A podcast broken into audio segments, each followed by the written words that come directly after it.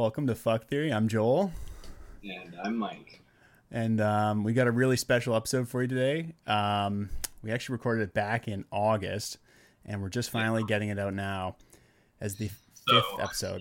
It was, a, it was a good good uh, good idea to kind of re-record this intro as many things have changed, locations, um, faces, um, a lot a lot is different. Yeah, hair. I, I I pulled my beard so hard that my hair went right back into my head, and now I look like this. And so we thought it was a good uh, good idea to just kind of update everybody on the situation because it definitely looks like we're stepping back into the past a little bit. But yep. this episode is probably one of the best pieces of content I've ever been a part of in my entire music career. Seriously, it's uh, it's pretty great. It's really exciting, and I mean, we both listened back to it over the past week. We're going back and going and getting highlights and whatnot. And we'll be posting more of those, but of course, if you're listening to this, you'll get to hear the whole thing.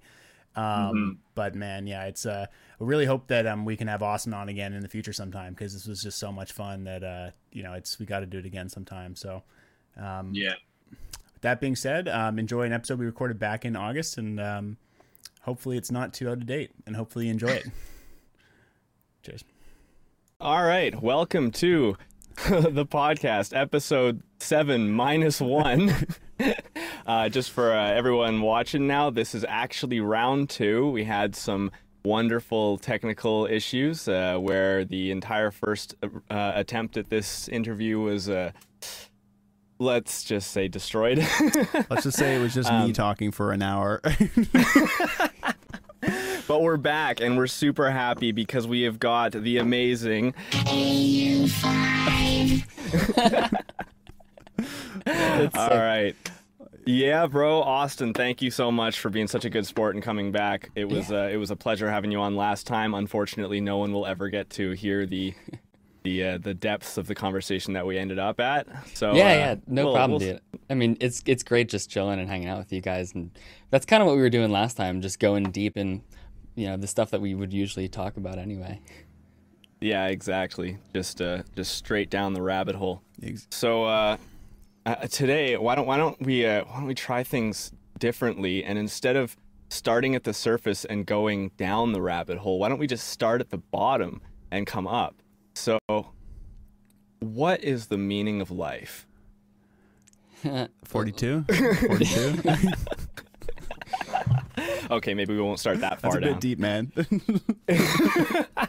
it's hard to be lighthearted from uh, starting from the bottom. Yeah. Yeah, yeah, fair, fair. It gets it gets a little bit too intense too quick. Okay, well, on that note then, um, is there any uh there there was a question we didn't get to last time, Joel. You wanted to ask something, but we we just kind of tangented for for hours. What were what were you going to ask before? I actually can't remember at all. Let me just try to oh, think great. here. Um, we're, we're, super prepared. Was it? I mean, we talked a bit about live sets, right? And oh, I think you wanted to. I think you were wondering. Oh, right. It was um, when you're dealing with sound design and writing a project. How do you maintain focus on continuing to actually add to the song and move forward without just spending like two and a half hours on like one beat of music yeah. So that's yeah, it's that's a tough that's a tough loop to to get out of when you're when you're in it. Um, and I think it's kind of hard to recognize when that starts to happen. But for me, I would say something that I do is like I'll start to feel when something is getting to where it needs to be, and I'll impulsively just jump. Like I'll just jump to the beginning of the song and just try to kind of reset my mm. microscopic or yeah uh, microscopic focus on Reset a vantage point. Section. Yeah, yeah, yeah. And because that's, I mean, that was something that that has plagued. I, I, mean, I think that plagues a lot of uh, producers. But for me personally, that's just something that I've wasted so much time going so in on, and then the next day, this has happened so many times where it's like the next day. I'll listen to it. I'm like, that did, whatever I was spending like three hours on wasn't even a good decision in the first place. So yeah, yeah. I think uh, wasn't I the right move. I saw a, a, meme like that where it's uh, probably a producer meme or whatever, and it shows like what I made the night before, and it's like an amazing track, like a flume track or whatever, and then it's like versus listening to it the next morning, and it's just like the worst. Like just I don't know if you've ever heard the the reconstruction of the um, the what's the the Carnage beat that's really bad. it's like oh, I think no. they played basically that, and I was like, oh yeah, I've definitely done that a lot. So yeah, I, man, yeah. it's it's it's interesting how that happens because I think like I think there's noise fatigue, which is just like sonically we hear thing we start to perceive frequencies differently. I guess yeah. like our ears kind of recalibrate our uh, the spectrum in a way, uh, and mm-hmm. but then there's also the more conceptual aspect of that, and I'm not really sure what what you would call that, but it's like like idea fatigue, I guess. It's like you're so kind of tunnel visioned that you don't really have a sense of what the what what your what the big picture is anymore. Definitely. Yeah. Mm-hmm. Well, I think it has to do with your perspective, right? Because you're basically like it's almost like you're using a microscope to paint. Um, yeah. And then you're kind of stuck with that microscope, and you you you're, you can't see anything else, or binoculars, for example. And mm-hmm. uh, and until you're able to basically pull yourself back, like you're really just kind of zoomed in on that specific thing. And I mean, that's basically sound design in a nutshell, right? You're working on something that most people will probably not know anything about what you're doing, but at the end, it's adding a huge amount of detail. Right, mm-hmm. right.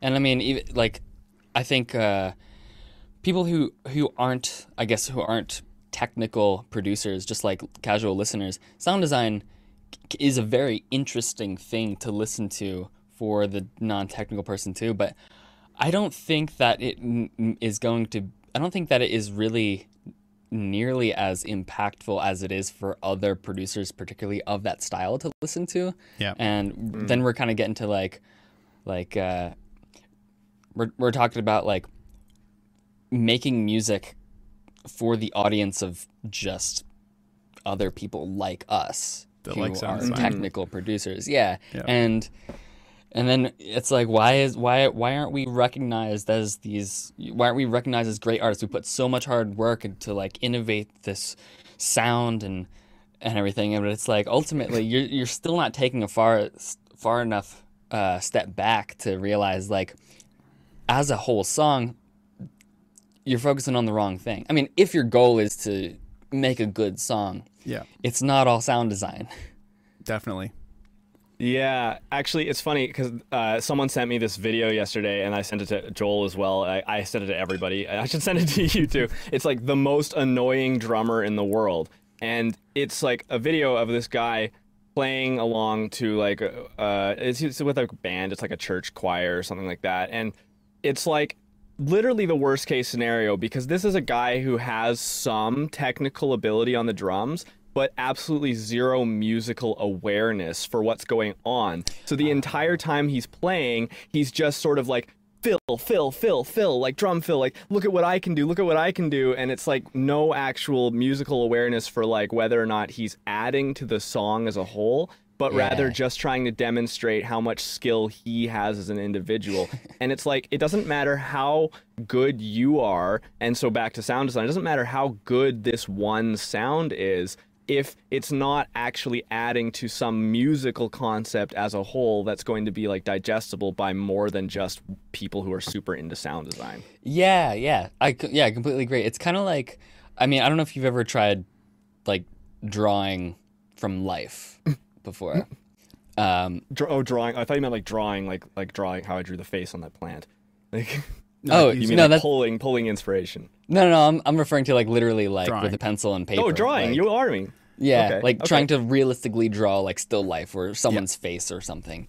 Um, yeah. And if you haven't ever really done that before or haven't don't you haven't had any guidance with that, uh, I mean, I've I've I've done that in the past where it's like I'm trying to get as realistic and detailed as possible, and it's like, yeah, I'm I'm doing these details really well, but then I'm looking at the thing as a whole and I'm just like, the perspective is off. It doesn't look real at all. There's so much yeah. detail, but it's like, it's the same kind of thing. It's like, okay, that's really cool that you can do really microscopic gradients and shading, but it's like, as a whole, the whole thing is either flat or just makes no sense perspective wise.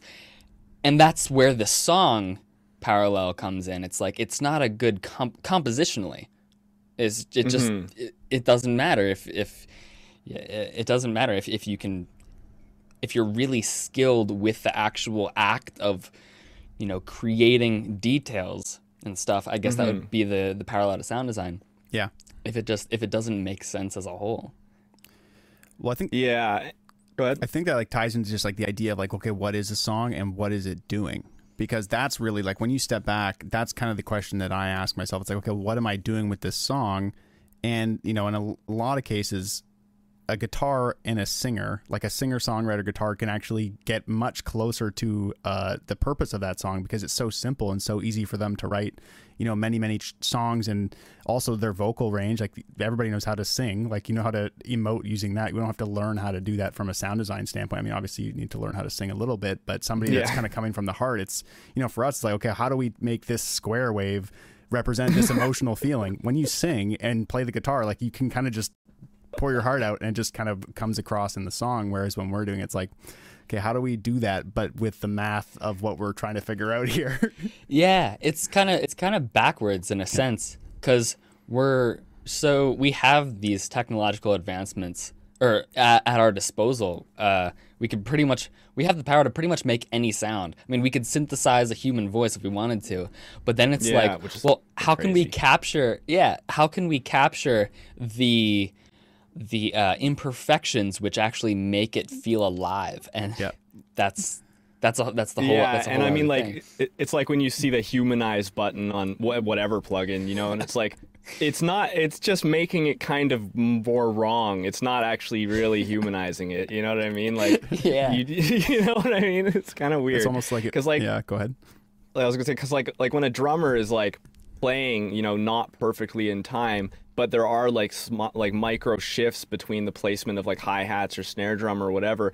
Those all come like in real time while they're playing because they're feeling the music that way. And it ends up working. But then if you ask like a, a computer to micro shift those things, it's just doing it by like ra- at random. It's not doing mm-hmm. it for a specific purpose. So it doesn't yeah. really translate into emotion very well. Yeah, it's it's it's it, I think humanize is just such a like a it's like an oxymoron because it's Definitely. like you're gonna you're gonna have a computer do more computer things to try to make it sound less computer like.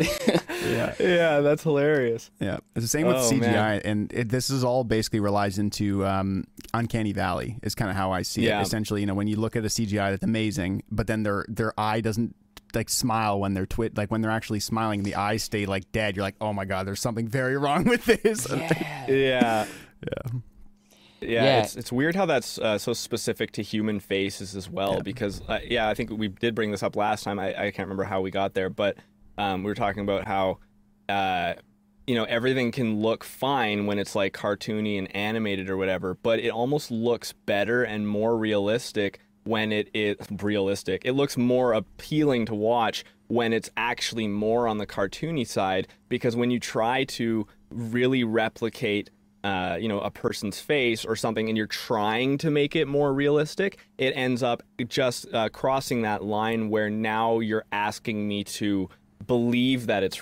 realistic and yet it's still obvious that it's not right yeah instead of the i guess it's kind of like when you see something that's that's stylized, automatically mm-hmm. our brains don't have to try to mm-hmm. see that as something real. We we I think it's something that we can, and I don't know. Maybe it's just uh, cultural conditioning because we've seen cartoons growing up or mm-hmm. something, mm-hmm. and we've seen art. Um, but we don't have to. We don't have to. It's it's almost easy. It's like it's easier to know when something is wrong than when something is is right. I guess. Uh, mm-hmm. Just speaking speaking generally, it's like when it's slightly wrong, it's way harder to determine, or in this case, if it's realistic but like slightly off. There's so much. I feel like there's so much background processing going on in our brains yeah. that it's focusing on trying to make it either real or trying to t- or like uh, trying to like disintegrate it into it being something artificial that it's like we can't actually engage with what it is is what it's what is it, what it's expressing. And we're too focused on this the superficial. We can't get past that first layer determining whether or not that it's like a real thing. Well, uh, think... whereas with a cartoon then it's like you know automatically it's like okay cool. Yeah. we immediately yes, accept it, it and can and can see past it and can can feel it more as as a it, it's it's a, a more compelling thing because we're already beyond the fact that we don't have to determine it's if it's real. real. Yeah. yeah. Yeah. Yeah. Well, and I think that um, it's yeah, it's very the the idea that your brain just doesn't there's a part of your brain that doesn't shut off when when you're in that situation. So depending upon basically the level of disbelief so when it's a full cartoon you basically have to suspend all disbelief. It's not reality. It's 2d and you know the the physics don't match up. They're you know but you basically you get to that point. It's kind of the lowest common denominator right? You're you essentially suspend disbelief at a certain point. And, and that kind of depends upon the level of detail or the level of depth that that medium or like the artist has chosen for it right? And so when when it comes to sound design, I'm not really thinking about the like the timbre of the guitar that much, or like you know the mix of a instrumental guitar piece, right? But when I'm listening to drum and bass, I'm listening to like the tiny minutest frequencies. If the snare is like slightly off, not fitting in the mix, I'm immediately noticing that. So I think it's almost like your brain activates different. It goes deeper and deeper depending upon how much detail is available to it. Yeah, that's a good point. I, I, I agree with that. I think uh, like lo-fi music. I mean, yeah, I don't listen to it a lot, but from what I heard, it it almost seems like okay, we're already like we don't even have to. Uh, like as a producer, I think it's a lot of times easier to hear the song because there's less detail or because yeah. everything is already just like obviously not perfect and pristine. Yeah. And I, I think that is part of what people enjoy about that aesthetic. Uh, perhaps is like, yeah, it sounds well, it, old and it's like nostalgic, perhaps, but also mm-hmm. there's it, it kind of mandates that you don't focus on what's off yeah. about it. It deletes that entire perception from your brain that says, "Oh, this isn't mixed perfectly," because it's like instantly. Like if someone was to complain about that with lo-fi, it's like, dude, that's the point. Like, right. That's what it's supposed to sound like, and it's almost like the more real something is trying to be, the more like it has to be perfect in order for us to accept it. And I think like um, I can't remember. I had one example I was going to relate it to, but one I remember is like if you think about the way that some, like a an artist would paint a, a person. Oh dear God, my alarm! Jesus, this scared the shit out of me. that's, that's my alarm. I've known you for three years, and you've always had that, and it scares me every time it goes off. Just some guy screaming. I swear I put this on silent. Alarms don't care. Anyway, um, so like if you look at like when an, uh, like a, a realist artist paints a person, it's like if it's on point, it's good, and if they do a bad job, you're like, okay, that doesn't look good, even if they're much more skilled than I am at art.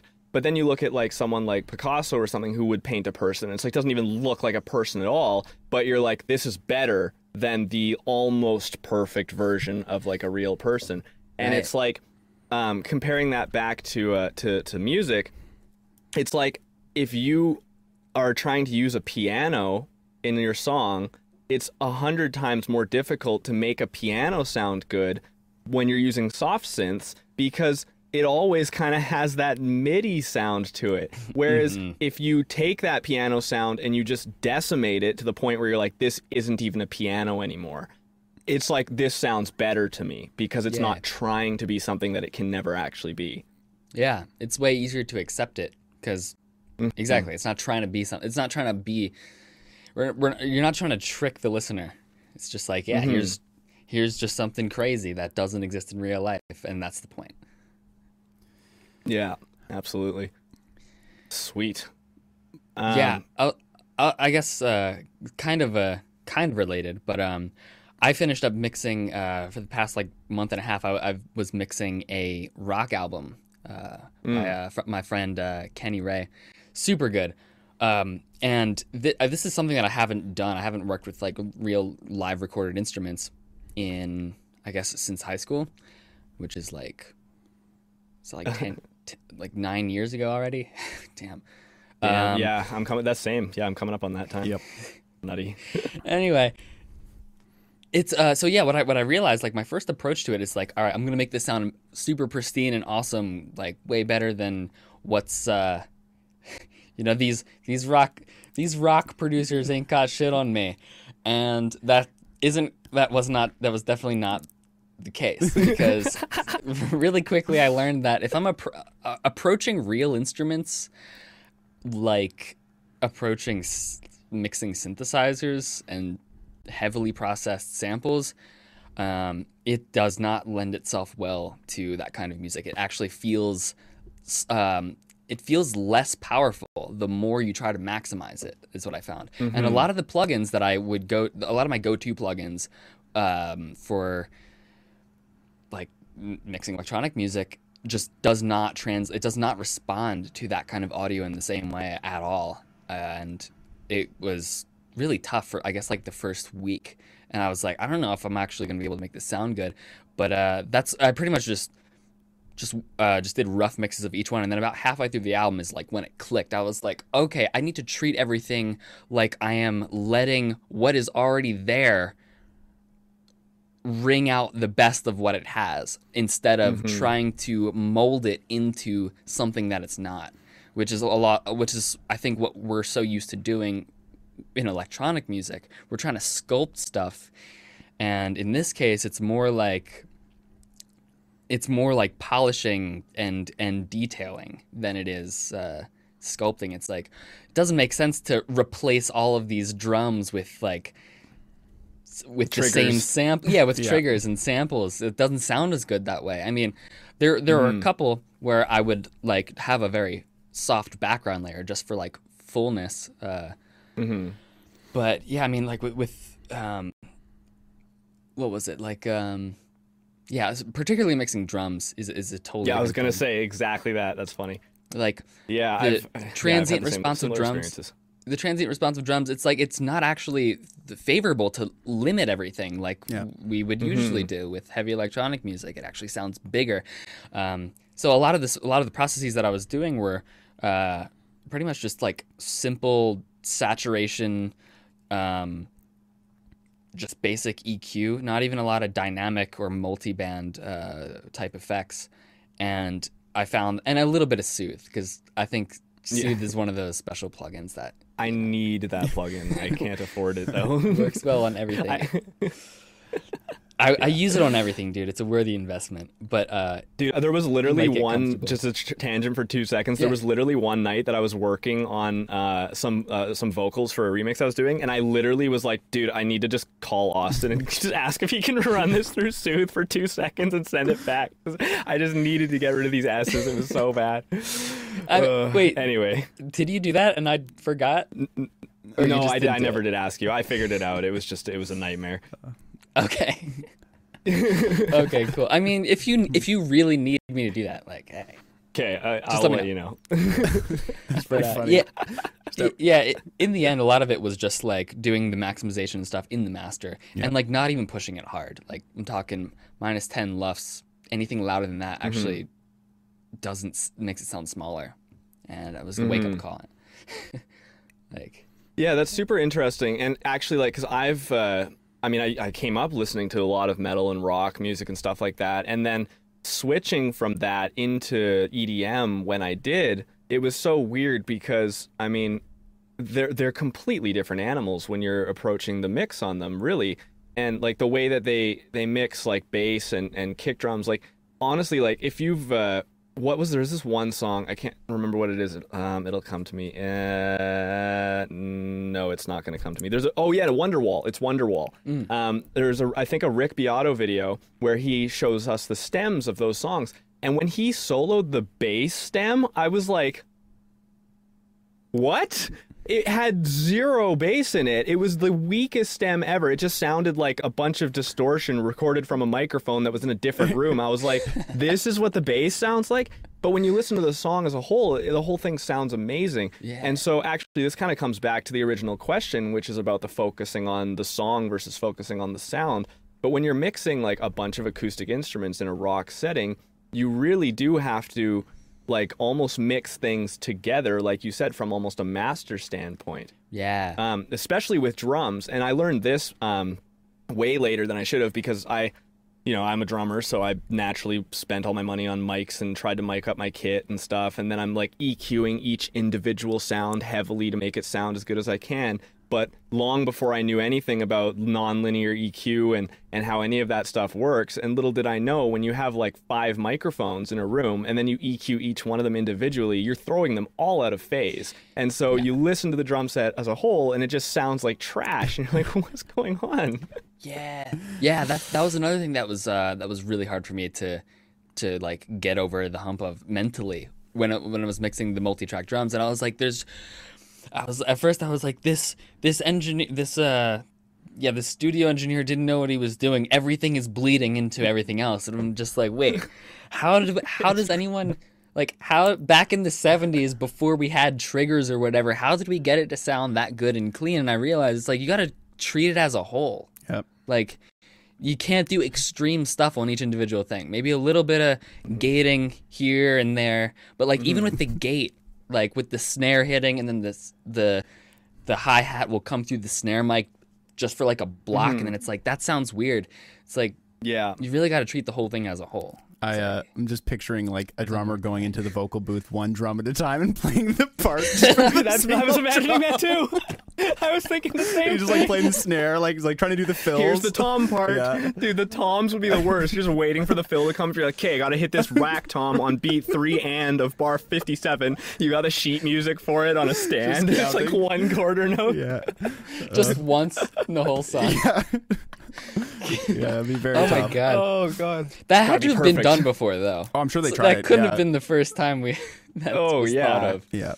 no way. I mean, of course, yeah. And I mean, I'm actually even coming back into uh, electronic music, like. Well, I mean, with toms, there's, I mean, there's synthesized toms, but really, who who goes for that sound these days? Like, especially like with what we do, we're kind of trying to emulate like the the classic like overproduced metal music tom sound where it's got that perfect like stick attack with a little bit of definition and stuff. Mm-hmm. and so i went through like a bunch of my tom samples. I grabbed all the ones that were good threw them in a drum rack and i spent like a whole day and i eq'd each one individually and i was like boosting exactly the right frequency for each sample and i'm like this is where this sample sounds the best. And i forgot that when you want something to sound good in a song, you have to listen to it in the context the of the song. Yep. It's not going to actually sound good with this EQ on it for every single song. So yeah. later, I'm like, man, this is perfect. I got the best tom rack in the world. No one's ever going to have a better tom sound than me because they sound great on their own. And then I threw it onto a song and I go to write a drum fill and I was like, this is the worst thing I've ever heard. It sounds so bad. It didn't work at all. And I had to undo all that work I did. Oh, no. Like, hey, unless yeah, you want to make a song that's just Tom's. Maybe. Yeah, the Tom Tom song. Drop the toms. yeah, and that's the thing. Like going through splice samples, for instance, like a lot of this stuff is, may sound it's like that doesn't that sounds weak or that sounds like way too harsh or bright or like muddy uh, because it's all soloed and it's like you kind of have to experiment, put it in your song to actually see if it works. Like, um, I got, it's funny with with toms. I got a, a pack from a friend of um, like 80s synthesized toms, like from analog. I guess like analog oh, synthesized yeah. toms. I know the yep. ones. And I I heard them, and that I I just was like, I don't think I'm ever gonna find a use for this. But then I was making a song that was kind of like a mid-tempo-y synthwavy song, and mm-hmm. I threw them in there, and I was like, because I had other times, I had like real toms that I tried to that I was using like multiband compression and transient shaping on, try to like make them sound big with reverb, and they just weren't cutting it, and so I swapped them out with the the new ones, and I was like, this is exactly what it needs. It sounds, I mean, style stylistically, I guess, you know, there's a there's a correlation there, but just the mix wise, they they're not super snappy, which is what I'm always compelled to make drums. Like right. let's get that transient just clipping yeah. plus whatever dB. Uh, no, they're, they're really soft and dynamic sounding toms that have like a lot of noise and like nice like nice mid range, yeah. and mm-hmm. it's it was perfect. It sounded so lush and full. It was exactly what I wanted, and I didn't even realize it because of context. Yeah, I think I think I noticed um, I noticed that with with Tom specifically when I uh, went and saw Porter live doing his Worlds tour, and he uses a lot of those '80s like those kind yeah. of like drum sounds, right? And they're like, when you listen to them on their own, you're like, this is messy. This will never. It'll be hard to mix this into a song. But it's like be again relating right back to what we were talking about before not something not trying to be something that it can never be. Because that sound is so specific when you do hear it it just kind of blends into the mix but it cuts through in a way sonically that you still hear it and it totally gets the job done really nicely without having to do a bunch of extra work trying to sculpt it into the song. Mm-hmm. so it's weird. And another sound specifically that really um, i've always uh, I don't know what the word is. Uh, it always makes me think is is the 808 cowbell. Yeah. The oh. you know the one that yeah yeah that's in so many songs and it works every time. It doesn't matter what song it is. If you put that sample sample into a song, it just kind of sounds good. Yeah. Who the hell came up with that and sound? it's tonal too, which is like it's yeah.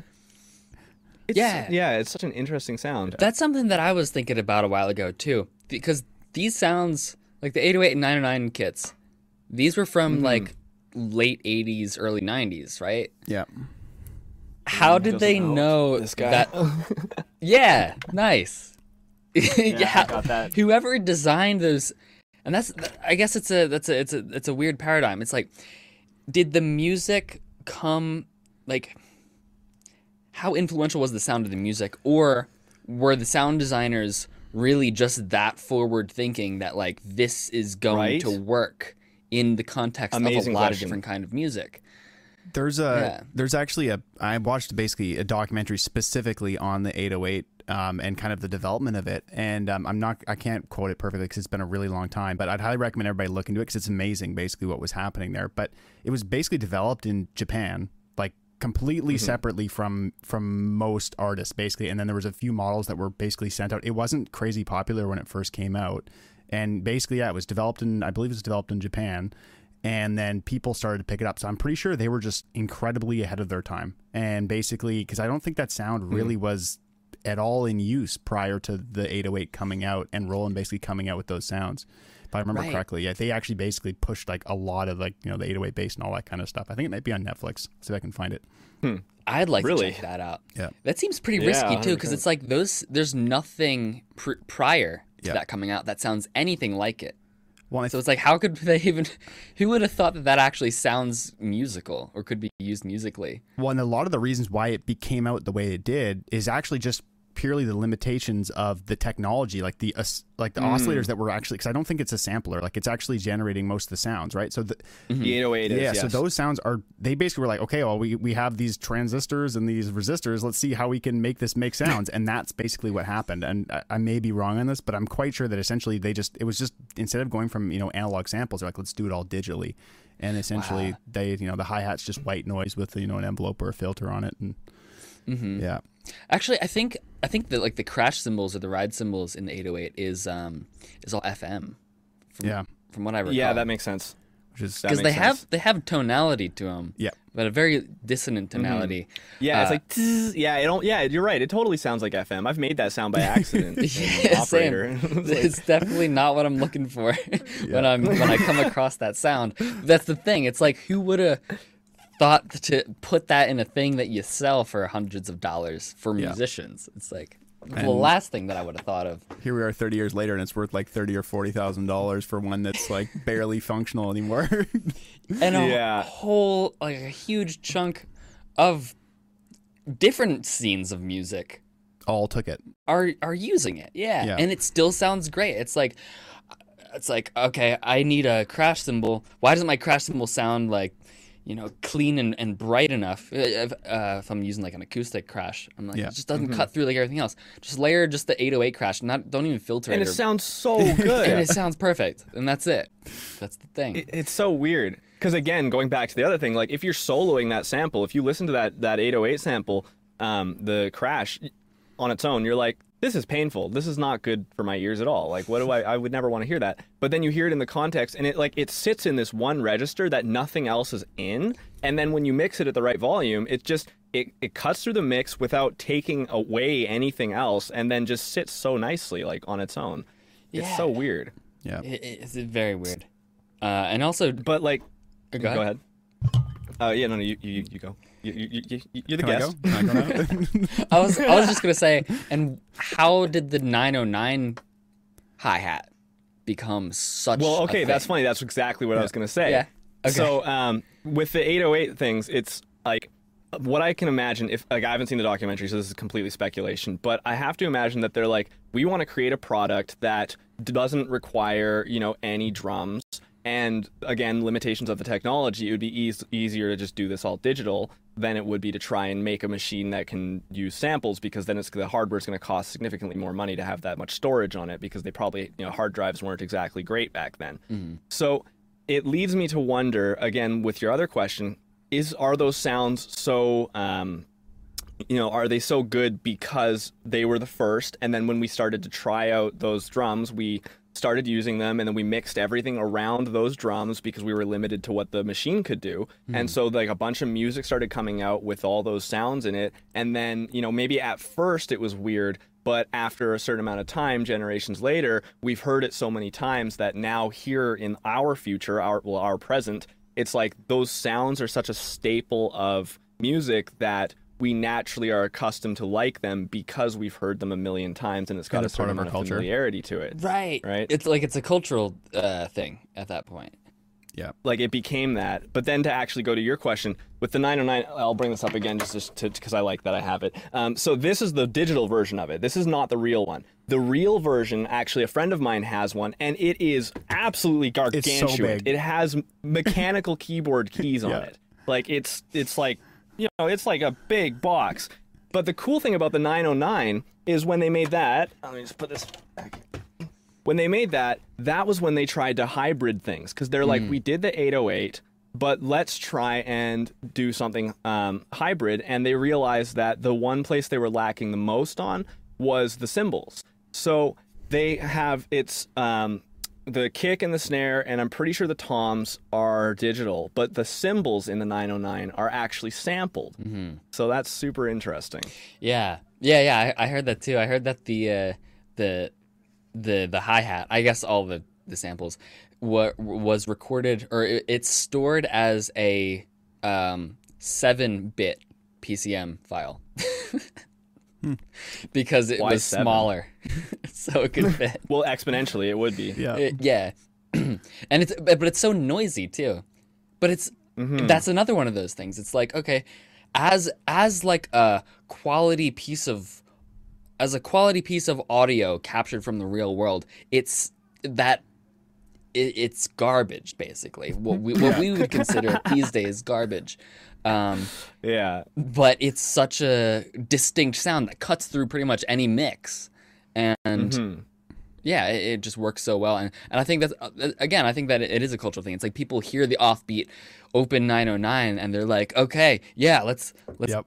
At the club, time to groove. Yeah, yeah, yeah. And when I was a kid and started making uh, electronic music in GarageBand, Actually, no. Before that, I was making. That's it, your. That was your first dog. No, there was one before it actually called Easy Beat.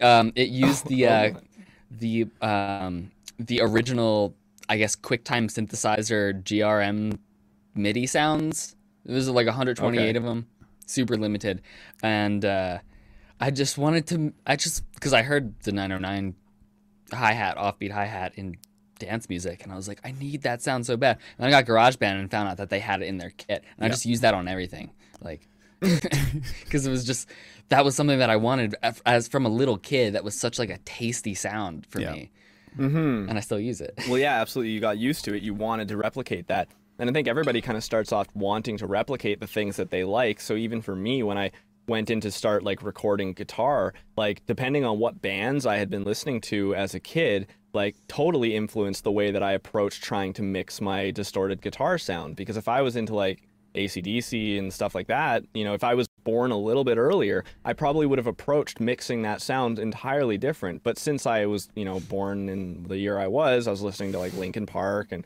you know, all those bands that have that really overproduced, clean, distorted guitar sound, like oxymoron, clean, distorted. Yeah. But you know what I mean? Like, yeah. And like so I wanted non-colored. sound sound. Yeah, yeah, yeah. Very flat. It's yeah, like designed to be listened to on studio monitors. mm-hmm. Pretty much.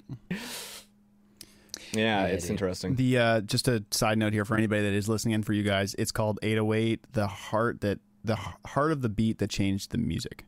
Um, I, and basically it's on Netflix, I think, and the picture looks like this, looks like that. cool. Makes sense. Yeah, it's definitely worth watching. It's pretty interesting. Yeah, I'll definitely check that out. Um, another sound, actually, uh, again back on hi hats, um, that I've noticed is with all the new hip hop stuff that's coming out. I like I really like actually a lot of the the sound of the, the newer hip hop. I really like the watery, ambient, interesting color that it it has. It's very pleasant to listen to on the ears. But there's a specific hi hat sound that they use in all that music. It's like the I, I obviously can't do it with my face, but it's uh, it, you'll hear it in like all of like XXXTentacion's music and like um, a couple other people. Uh, but I had someone send me a a song on. I was doing a demo feedback night on stream, and I had a hip hop producer send me a song, and he was using that exact sample. And I've heard it so many times. It sounds like like a chirpy, like not a bird, but like chirpy is the only way I can describe that sound. Oh, I know it's you're like a flange on it, and it's got like it's very yeah. Stereo. It almost sounds like it's got a flanger. Yeah. It, yeah. And I was like, "What is that sample? Where is it?" And he's like, "It's Fruity Loops hi hat one."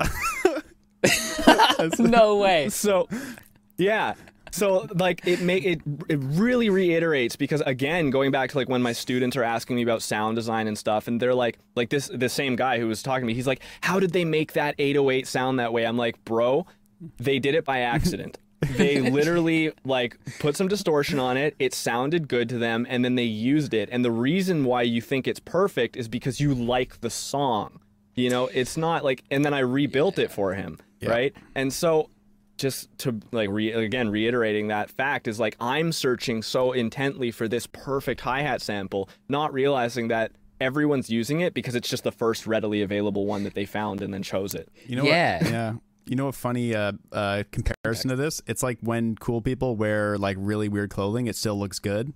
Like it, if you're mm-hmm. not if you don't feel cool and you feel uncomfortable like everything you wear just doesn't feel right but then you're like oh that one cool it doesn't matter what they wear it's but it's not actually about the clothes it's about a how they like you know carry themselves around the and the person stuff a little side yeah, yeah yeah i mean there's some weird fashion going around i'm like that yes. looks like thrift store homeless person or like you're like a like a middle schooler wearing derelict. Yeah, or like Crocs. I mean, I don't think, and I don't personally, no.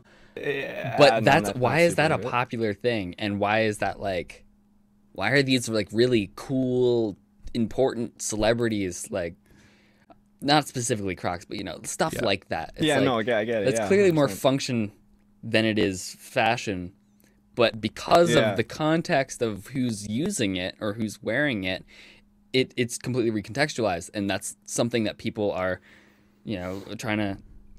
Some, it's something that people are looking to for fashion as fashion. Yeah. Now. Well, I feel like a lot of it is actually not about looking good. It's about being divisive. Because if you can split people down left and right and they start talking about it, then boom, your job's done. Really, you just need to get yeah. people to start talking, right? So if it's some people are like, wow, that's the best thing I've ever heard, and like other people are like, you look like you just uh, you're homeless. Like it's like they're basically both. It doesn't matter yeah, as long as people are talking. Dude, Mm-hmm. That's so funny because that that brings me to I had a couple things that I was going to say about that. Um, first of which I'll I'll try and keep in order so my brain doesn't just derail. Um, my uh, sister's boyfriend is like a fashion designer, and I don't know shit about fashion, like really. So we were in like one of those high end stores, and uh, he's like pointing it out. He's like, "How much? You know, how how expensive do you think these pants are?" are? And I'm like. I don't know, like just off the top of my head, trying to over guess it. I'm like six hundred dollars. He's like, no, they're like two grand.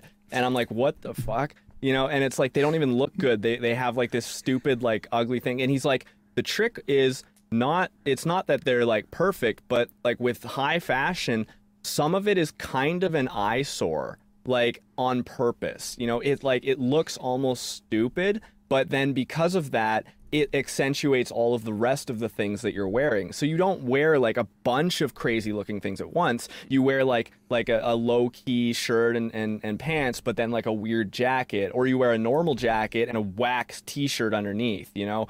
And it's like that's what kind of like the juxtaposition against the two is kind of what grabs people's attention because you're you're showing like class mixed with fun, right? And it's like yeah. interesting. That's I think there's a uh, there's definitely parallels uh in music with that. Like, mm-hmm. um, I think the I guess going back to like the the weird watery 808 music. Mm-hmm. Um, there's a snare there's an 808 snare that I was looking for for a long time. I've never been, I was never a fan of it, but it kept, it started growing on me more and more. It's like the chirpy, it's the, the chirpy the like Luther sugar snare. It's pr- is it that one? It's probably that one. yeah.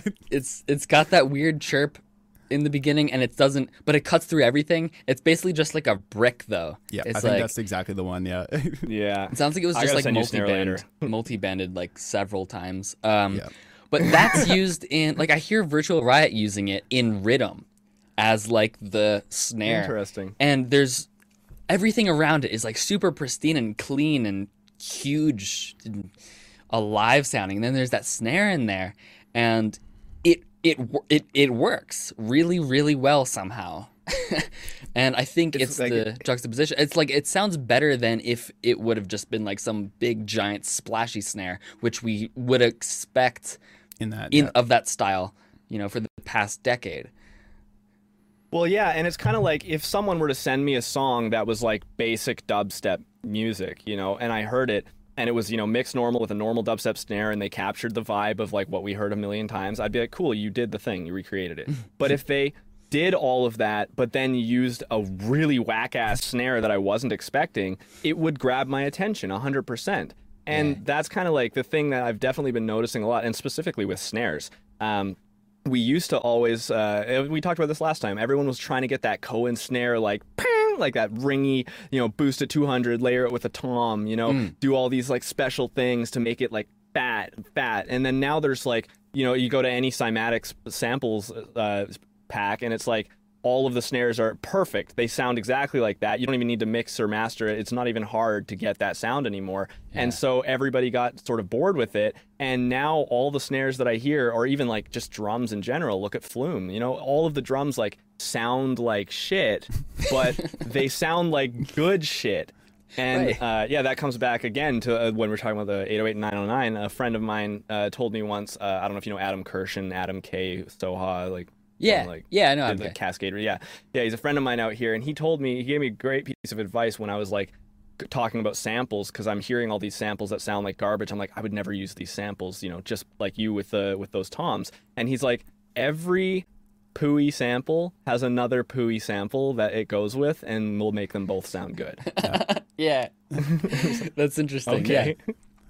Yeah, yeah, I could see that. So so the other thing then um, the other thing i was going to say when you brought this up joel i can't remember exactly what you said but i do remember where i was going with it is um, with the uh, with the um, the the influence that it has when you use these sort of sounds it's it's like when you choose to use something like different again, it has to be like the one thing or like the two things in the song that are different. Because if someone sends me a song that is like completely a bunch of weird like experimental stuff that they've you know never done before and that I've never heard before, it's going to be like really jarring and, and complicated and, and almost like unpleasant to listen to. But when you have just a couple things that are weird, but then balanced with a, th- a bunch of familiarity, yeah. it's a lot easier to start to superimpose those new ideas in and you like blend it. You know, you're like, hey, here's a little bit of the past with a little bit of the future. Yeah. And then eventually that will shift and then there'll be a new future and this like weird new stuff will be the past. And it's, yeah, it's kind of weird. Yeah, time, no. Know, like it goes. I, I, think that's that's a great observation, and that's something that uh, I probably learned a little bit later.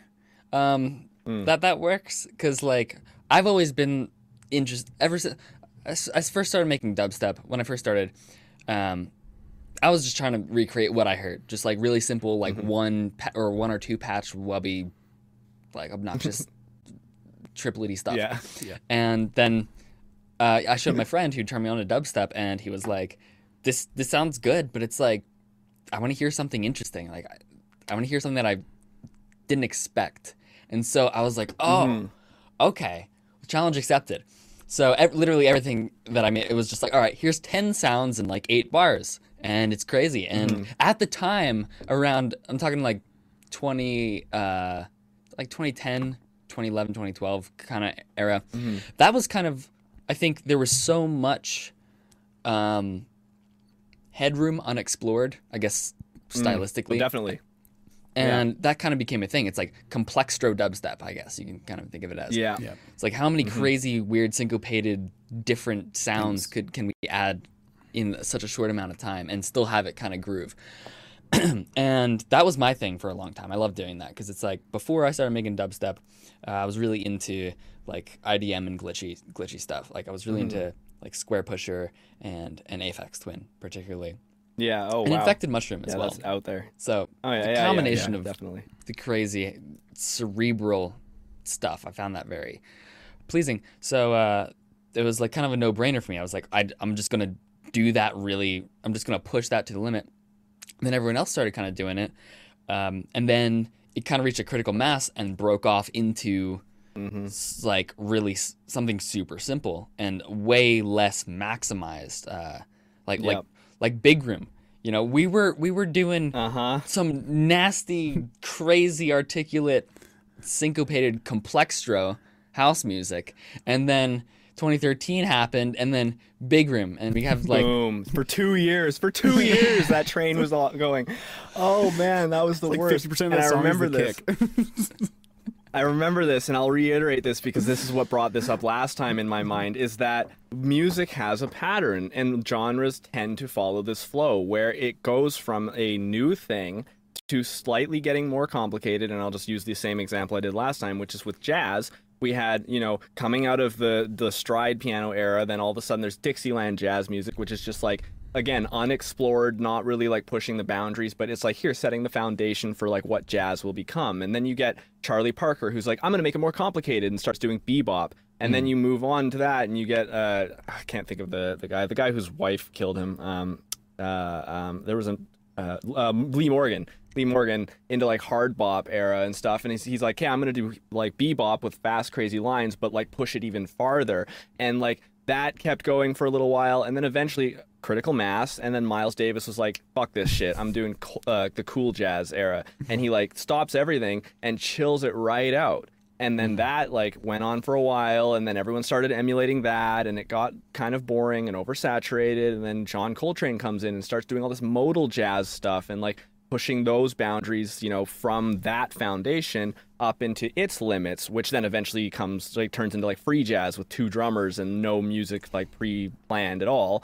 And it's like critical mass, boom, rock era, chill rock, which was heavy when it happened, then boom, like, you know, metal and then heavier metal and heavier and heavier, heavier, heavier, like like crazy, crazy progressive, like virtuoso stuff. Yeah. And then eventually that drops off, and, and same thing with uh, with uh, electronic music, right? You just you reiterated that perfectly. Well, keeping on with jazz too, I feel like Jay Dilla basically was where that ended up. He basically like, okay, well, jazz exists now. Where can we mm-hmm. go outside of that genre, but still keeping it? And it's funny. The reason why I bring this up is I just heard a song that was a jazz mm. band playing Jay Dilla style hip hop beats. So it's the next layer. Whoa. So it was like literally a full live live jazz band, but they were actually playing a hip hop beat and they were actually pay- playing like jazz, like loop jazz lines. I was like, this sounds Dude. really, really weird, but it was really cool. Let's see if I can I find that. Hear that. Yeah, it's it just yeah. came up on YouTube recommended. Sometimes that stuff can there can be some pretty crazy stuff coming up on YouTube recommended. I help find that pretty good cool. for finding tracks.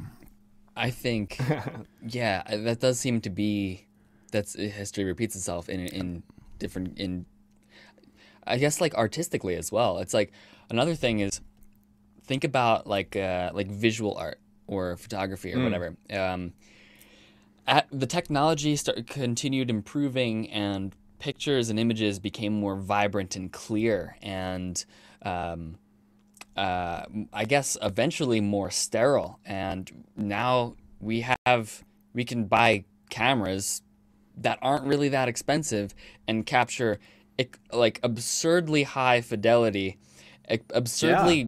wide dynamic range of, of light. Um, and a lot of times, uh, yeah, a lot of the times we, we we're we don't even have like screens or ways to print it that actually can really represent that. But uh, mm-hmm. I guess mm-hmm. my point is, it's like there's a there's a point where we started seeing a lot of um, uh, I guess like vintage Instagram filter yeah. looking yeah. putting vinyl stuff. samples like, on your track, same thing, right? Putting yeah. yeah. yeah. it's like okay, you just you just made this a crappy film camera now. yeah. But tastefully somehow. and it's kind of like the same thing with like lo-fi music. It's like let's let's let's uh, record this whole technology thing in the world. let's record this whole thing to a cassette tape after you know we have after this mastering software. it in a perfect studio. yeah, exactly. And that's like a sought after thing. It's because it's like okay, yeah, it's we it's too much of the same thing. So it's like let's just let's drop it back and uh, and simplify it. And but in this case, it's more of like a a uh, a perceptive.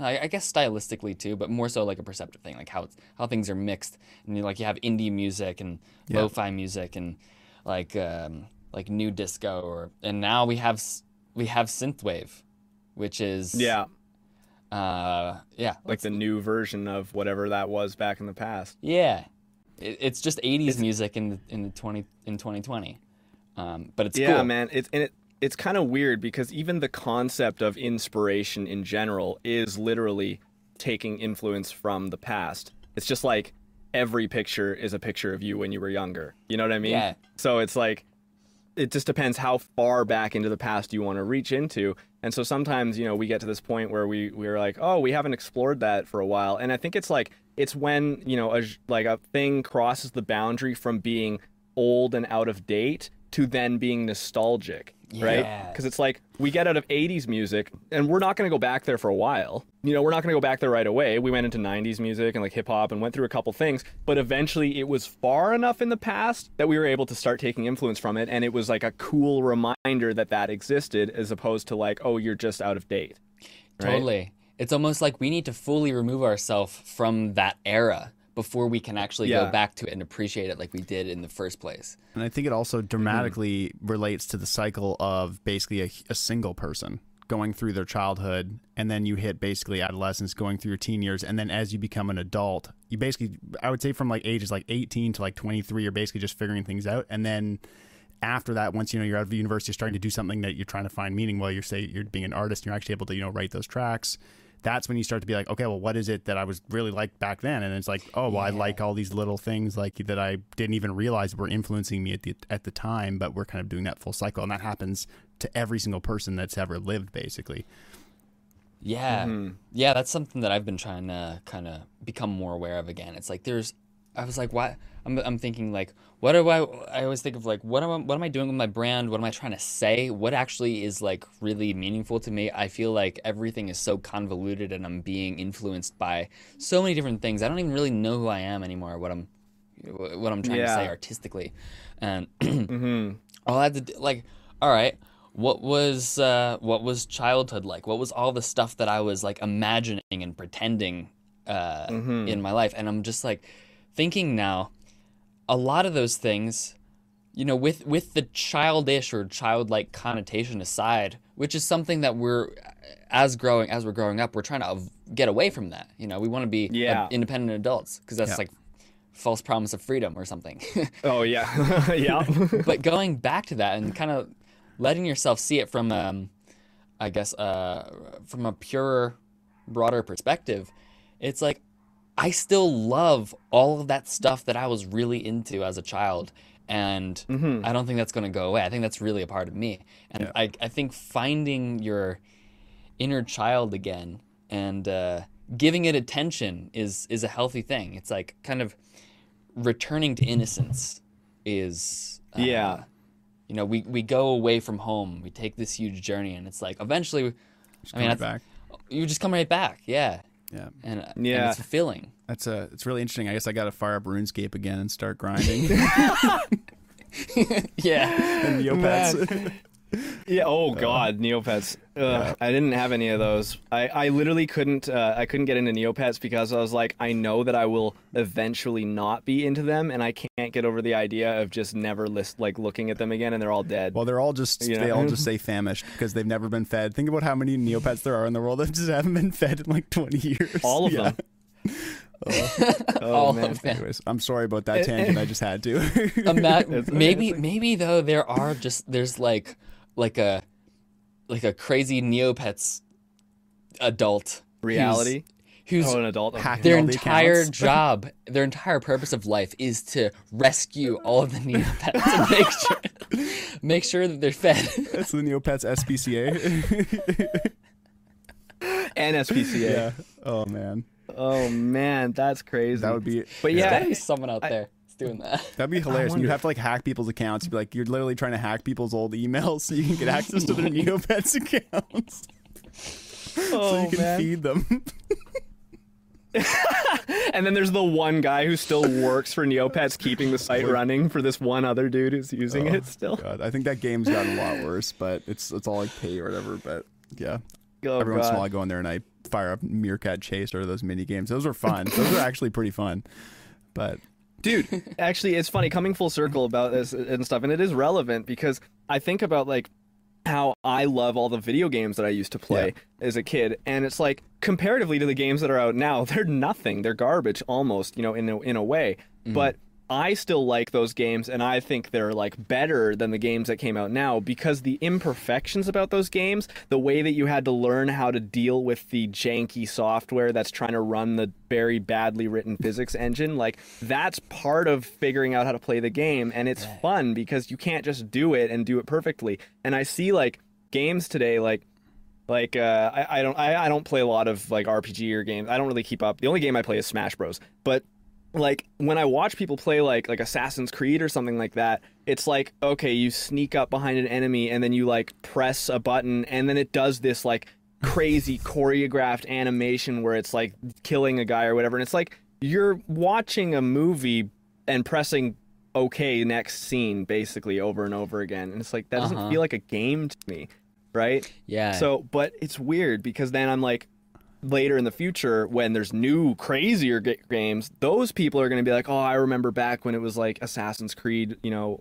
And like for me i'm like oh i remember you know mario and and like all those like crazy games. And then like my parents are like oh i remember good old atari Pong. you know? And it's like it's weird how that nostalgia becomes like built into you because you spent all of your time like falling in love with this concept back then that it really never dies in that way. Well that's when our brains are wiring themselves Hmm.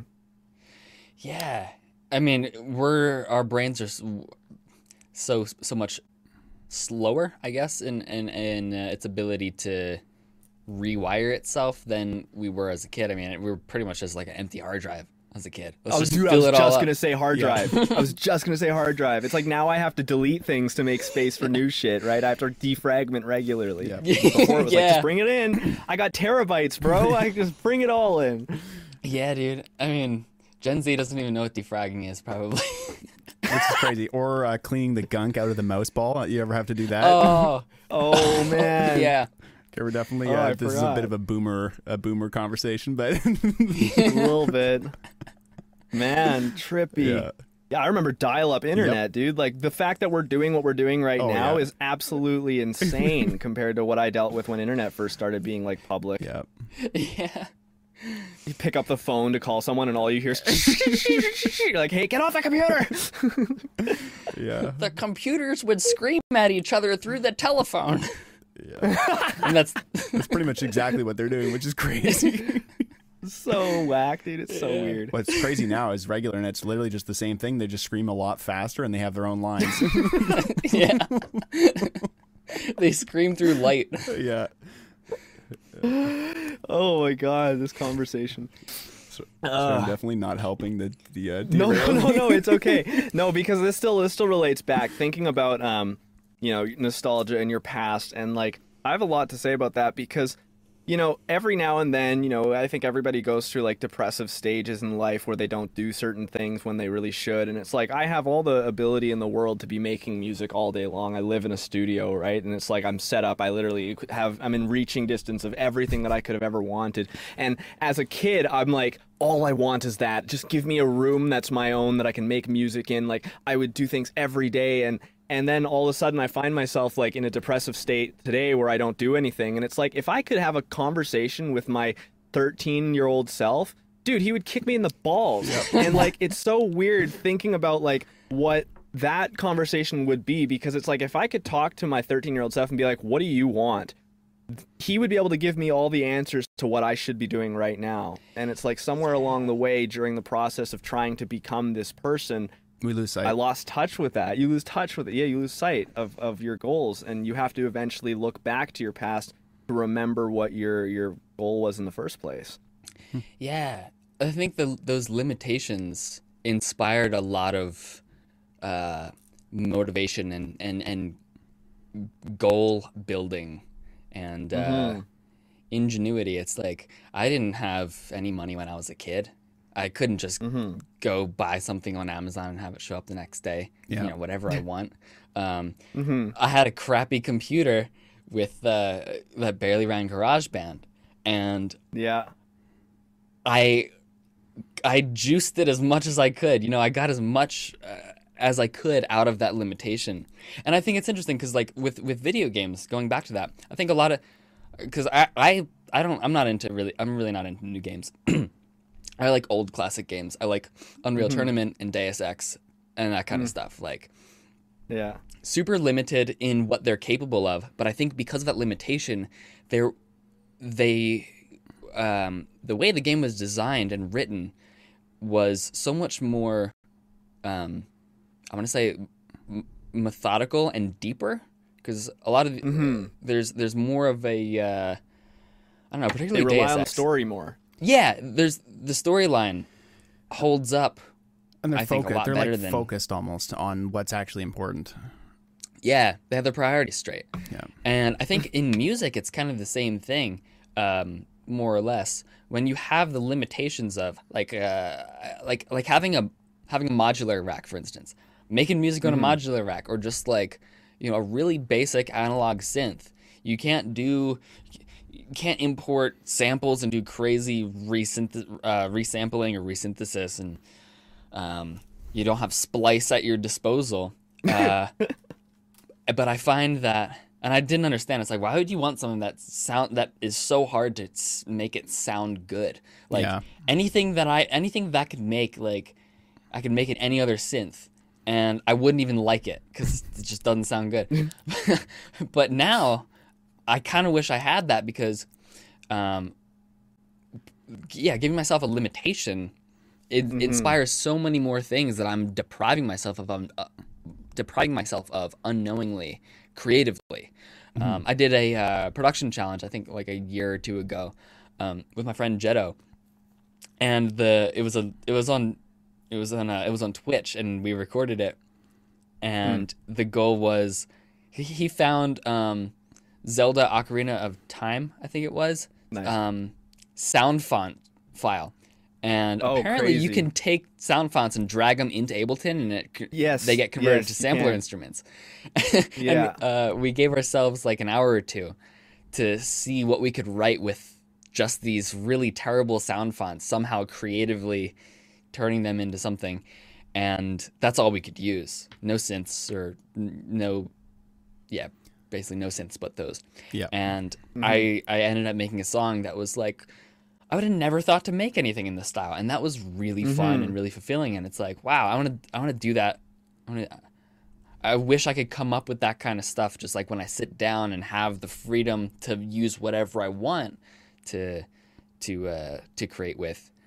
But I think there's like a give and take there. It's like Uh, there's option paralysis. And then if we have everything we want yes. at our disposal, then we're just going to do the things that we're most used to. It's not yeah. going to force us outside the box. It's not going to get us into that critical thinking slash flow state headspace. And that's that's interesting. I think because like that, they sound kind of contradictory, but when you're when you're on a time crunch, you don't have time to overthink things. So it's like, all right, this is a new thing. This is a totally novel thing that I'm doing, and I think there's a lot of inner work that uh, that goes into that, rather than just like sitting down at your DAW, open up Serum, FM from B, F minor, 150 BPM kind of thing. Yeah. You know what I mean? Well, as soon as you said paralyzed, that's exactly the word I had in my head as well. Um, and I feel like what I mean, I've done the exact same thing. My room is, you know, I've surrounded. I literally just bought my fourth launch pad, so I've got four of those now. I, you have to see this guy's setup. We'll talk about it some other time. It's cool. It's really cool. He can he can produce house music live. It's really oh. cool. Okay, I'm but intrigued. I'm actually using those to to actually to actually reduce, but at the same time, I'm lying to myself. It's making it more complicated, but I'm also making it simpler. I'm actually I have to be on the call with them for support because it's blue screen my computer now because apparently you can't do oh, four of them at the same time. what? Which is why oh, none of them are plugged in right now. But um, I just lost my train of thought entirely. Talking about paralysis. Um, oh yeah. Oh yeah, I definitely just lost it all because I was talking about launch pads. That makes me really sad. Um, oh, that's fine. Yeah, well, was, option paralysis, doing the same thing. FM from B, FM from 150 BPM. Well, it's like the having those, having the actually kind of limiting yourself essentially is what. Um, okay, yeah. So I got, I got it back. Sorry. Um, basically, when you first start, you don't have anything, right? And and you you have the, these limited tools at your disposal, and you know you you make make a track and you value that track kind of on how it sounds against the tracks that you're looking for like you're listening mm-hmm. to so and and the I feel like the trap that you fall into, or at least that I fell into, is that you know it's not mixed properly, or you don't know how to make these sounds. But the fact that it's not mixed properly and it doesn't have the right sounds is not really what's making it a bad song. It's more about like the actual kind of the fundamentals of the song that are making it a bad song. And you know when you spend more and more time giving yourself more capabilities, it becomes harder to get back to like that core idea of the song. You get that paralysis when really, you know, when you have these big studios around all this stuff, you only really use all this capability in like the mixing and mastering stages. And maybe the writing process should be actually limited. So like when you're actually doing that writing, you limit yourself to the tools you do. And then it's still handy to have, you know, the, the full studios, the, you know, the really nice headphones and all that kind of stuff for you know the mm-hmm. mixing and mastering to do the polish but that's really just the icing on the cake. What actually matters is how you wrote the idea in the first place in my opinion so. Yeah. Yeah i, th- I think having an environment that is and i think it requires uh, exploring like getting out of your comfort comfort zone to know what actually inspires you which then in turn puts you into a flow state that's actually fulfilling. Yeah. Like i have instruments. I have a guitar a bass and keyboard right next to me. Oh yeah and a mandolin back there. I was, yeah, mandolin, yeah. um, and I have a key, oh, this little keyboard right in front of me, and I only use it to press like one note at a time to, to preview to preview samples and patches. Yeah. And I'm in the DAW sequencing something, and I'm like, why can't I come up with a good melody? And everything just sounds too forced. Yeah. Or yeah, it's because you forgot to play music. yeah, and I kind of miss back in the day. I think I personally think my music it was less well produced, but I think it was more innovative and more musical.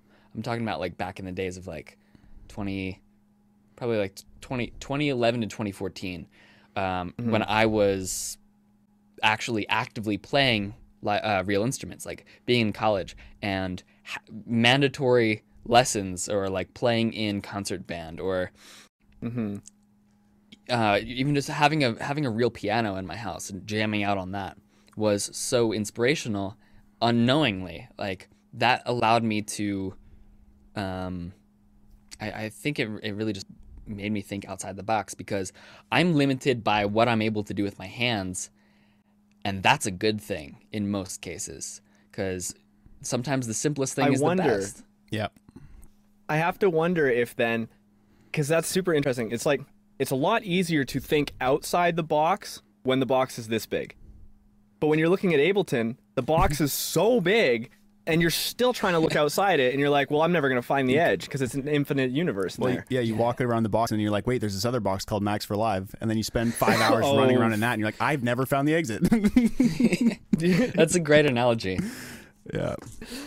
Yeah, it's really interesting because, like, yeah. Well, yeah, and that's I, uh, this is kind of the way I look at it. It's like everything that exists is defined by its limits. You know, if something was everything, then that thing would really be nothing. You know, if I asked you to paint a picture of everything, like paint me a picture that is of everything. what the, what would it look like? It it would be nothing because you would never be able to see it at one time. Right. It's it's not possible. So something only becomes defined by what it isn't. You know what I mean? Like I, yeah. you know, a piano is a piano because it's not any other instrument, you know, not just because of what it is. There's like everything on the other side of it that also takes into account like what something is going to be. And it's like if you write a song that is that uses every single note and is every single genre and is every single tempo and you know, it's like what would what would it be? You'd never be able to define it, right? Are mm-hmm. the genres are defined by their limits? You know, everything is defined by by the limits that that of the parameters. Yeah, yeah. Right? With some exceptions. I mean, yeah, that song. Bit. That you showed me that you guys did. Oh yeah, yeah. oh yeah. it's pretty freaking awesome. That's a lot. It's definitely suffering well, from having too many things in it, though. That's not, I mean, every time I listen to it, it's like there's a lot going on. But yeah. context is everything, I guess. I think I was in the right place at the right time to listen yeah. to that, and it yeah, absolutely thoroughly enjoyable.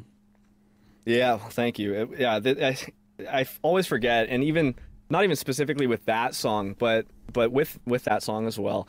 Like I I finish a track, and then you know a couple weeks later, I'm like, oh well, you know, finished another song. Time to make another one, and you kind of forget to like appreciate your own work and then like mm-hmm. sometimes you'll go back and listen to something that you made a while ago and hopefully you know if that song did stand the test of time it's like I'll listen to some of my old music and be like nice you know like that was actually pretty good I do like this song you know I am I'm, I'm happy with that yeah. yeah and and that's an important thing I think cuz a, a lot of the times I get stuck in like a a perpetual system of never feeling like I'm going anywhere because even when I like I said finish a song, it's like, okay, sweet, I'm to make another one. Yeah. You know, I'm always, you know, constantly like never finished, right? It's and like when I used to do like tile setting for a little while, like that was such like under um uh what's it what's the word when you're like satisfied with the job well done? I, I can't satisfying right now. But yeah, it, well it was very unsatisfying, yeah, to say the least of a job because you know especially me not being like a finishing person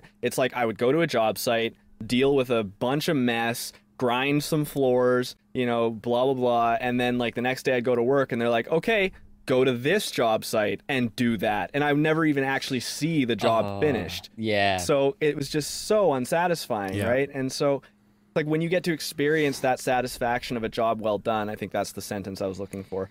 Like that really really helps to keep you motivated. And sometimes you really need to take a step back and remember what you've done and not focus on what you haven't done yet. And that kind of helps, you know, keep things moving and keep you inspired, really. Yeah, I, I completely agree. I think the headspace of you, if the carrot is always in front of you, um, yeah. then I I I I started from the end. I get it. I get the analogy for sure. Everyone's it's like to sit car- back and eat it a little bit.